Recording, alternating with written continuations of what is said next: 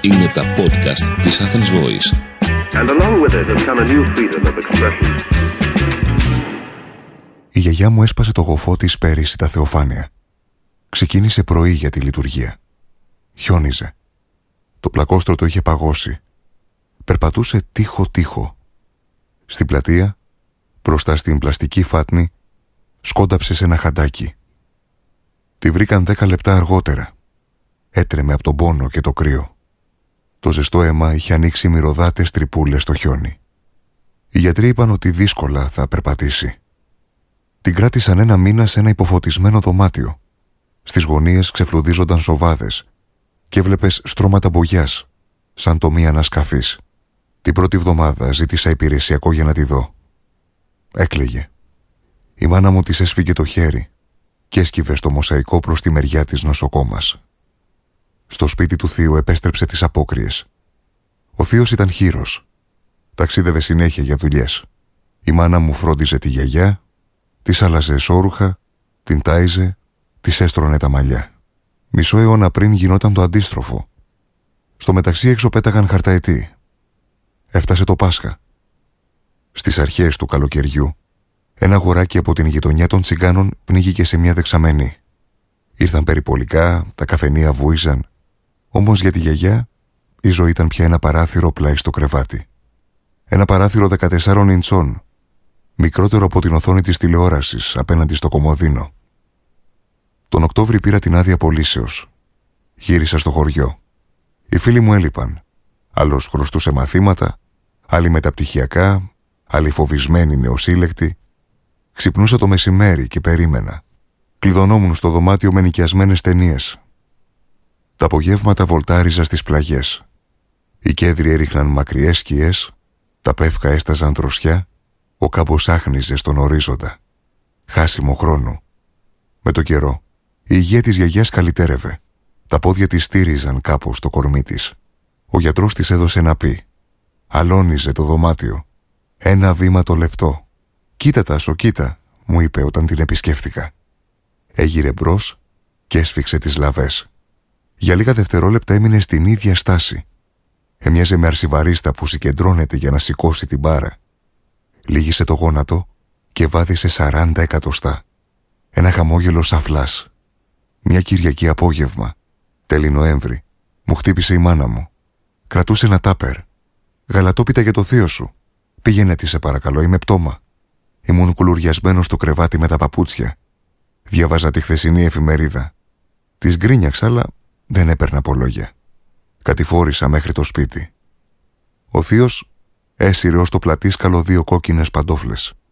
Θες να πεις μια καλησπέρα στη γιαγιά, ρώτησε. Άλλη φορά. Γύρισε να φύγω και είδα το πρόσωπό της στο παράθυρο. Ήταν ακίνητο. Κεντραρισμένο σαν φωτογραφία. «Έλα λίγο», είπε. Το ισόγειο που ζούσε ήταν παλιότερα στάβλος. Το 79 και το 80 γεννήθηκαν τα ξαδέρφια μου. Η οικογένεια χρειαζόταν χώρο. Τα ζώα σφάχτηκαν, ο στάβλος καθαρίστηκε και εκείνη υποβιβάστηκε εκεί. Θυμάμαι ακόμα ένα παχουλό γουρουνάκι να γουργουρίζει στο σημείο που τώρα βρίσκεται το τιβάνι. Το σχολείο, καλά; Δεν απάντησα. Στο τραπεζάκι ανάμεσά μας χάπια. Γράπωσε το πει. Περπατώ, είπε. Μπορώ. Το ξέρω, γιαγιά. Δεν χρειάζεται. Δες. Στηρίχθηκε και άρχισε τα βήματα. Έκανα να τη βοηθήσω. Στάσου, είπε. Στο αποχωρητήριο πάω. Διέσχισε τα τέσσερα μέτρα ως την τουαλέτα. Μπαίνοντας, μου υπέδειξε το σκαμπό. Δεν πρόλαβα να καθίσω και ακούστηκε φασαρία. Γυαλικά που κομματιάζονται σε πλακάκια. Πετάχτηκα να δω, αλλά η γιαγιά φώναξε από μέσα ότι είναι εντάξει. Ένα λεπτό μετά βγήκε από την τουαλέτα μια κοπέλα το πολύ 20 χρονών. Φορούσε μια πλεκτή ζακέτα και μαύρη φούστα ως τον αστράγαλο. Τα μαλλιά της ήταν πιασμένα σε κότσο. «Εσύ ποια είσαι» έδειξε στο σύνθετο. Σε μια κορνίζα ο παππούς πόζαρε με γαμπριάτικο κοστούμι. Το κορίτσι που βγήκε από το μπάνιο έγερνε ελαφρά στον ώμο του. Σάστησα. Πήγα στην τουαλέτα. Κανείς. Ούτε ένα μπουκάλι σπασμένο. Η κοπέλα ξεκρέμασε ένα παλτό και άνοιξε την πόρτα. Πήρα τον μπουφάν και την ακολούθησα. Βγήκαμε από το χωριό, ανεβήκαμε στον Αηλιά. Στη διαδρομή δεν αλλάξαμε κουβέντα. Πιάσαμε ένα παγκάκι στο χείλος του λόφου. Χιόνιζε απαλά. Σύννεφα έκρυβαν την κορυφογραμμή. Έβγαλε από την τσέπη της έναν άσο άφιλτρο. Μου πρόσφερε. Δεν ήξερα ότι κάπνισες. Έβαλε γελώντας το τσιγάρο στα χείλη της. Κανένας δεν το ήξερε. Έψαχνε τις τσέπες της για αναπτήρα. Την κοιτούσα. Γλίστρισα στο μπάνιο και χτύπησα στο μέτωπο. Είπε. Μη ρωτάς, πέθανα. Μπαίνοντας παραπάτησες και πέσε δίπλα μου. Είμαι κι εγώ νεκρός. Μπα. Γρατζουνιές. Λιποθύμησες. Έχεις φωτιά. Της άναψα το τσιγάρο. Μισό χιλιόμετρο μακριά, ένα τρακτέρ έκανε ζιγ-ζακ στους τράφους. Κάπνισα χαζεύοντας τα ίχνη στο λασπωμένο χωματόδρομο. Έπιασε ψύχρα. Το μπουφάν το είχα από το γυμνάσιο. Δεν υπήρχαν κουμπιά. Με κοίταξε. Θέλω να εξομολογηθώ κάτι. Παύση. Ζήγησε τις διαθέσεις μου. Στην κατοχή, παντρεμένη, πήγαμε έναν Ιταλό. Κι άλλη παύση. Συνέχισε. Έντσο τον έλεγαν. Ανθιπολοχαγός του πυροβολικού.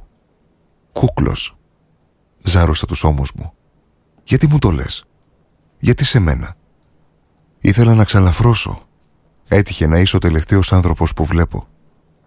Τριγύρω το χιόνι έπεφτε γαλήνια. Λες και κάποιος αναποδογύρισε μια γυάλινη σφαίρα γεμάτη νερό και άσπρες νυφάδες. Σου ρούπωνε. Σου άρεσε. Τη ρώτησα. Χαμογέλασε. Η καλύτερη στιγμή της ζωής μου. Πέντε λεπτά χαχανίζαμε. Άναψε δεύτερο τσιγάρο. Εσύ, εγώ τι; Εγώ τελείωσα. Εσύ τι σκέφτεσαι από εδώ και πέρα; Διάφορα. Μίλησα για σπουδές, δουλειές, ένα μυθιστόρημα που θα έγραφα, για γνωστούς που θα με φιλοξενήσουν στην πρωτεύουσα. Ετοιμάζω, είπα, τα χαρτιά μου για υποτροφή εξωτερικού. Αλληλογραφώ με ένα Γάλλο ζωγράφο. Ίσως επιμεληθώ το αρχείο του. Πολλές επιλογές. Ρούφηξε την τελευταία τζούρα, έσβησε τη γόπα στο τακούνι της, αναστέναξε. Τίποτα, ε, και το ξέρεις. Έγνεψε καταφατικά. Και το ξέρω. Το χιόνι εξακολουθούσε να πέφτει. Και τι θα κάνεις; Ξέρω εγώ. Θα βασιστώ στην καλοσύνη των ξένων. Θα ελπίσω στις συγκυρίες. Θα επενδύσω σε προσευχές. Ό,τι και εσύ. Ό,τι κάνει όλος ο κόσμος. 81 χρόνια προσπαθούσα να καταλάβω τι κάνει όλος ο κόσμος. Κατάλαβες; Ούτε για αστείο. Το φως λιγόστευε. Ήταν σαν να αιωρούμαστε.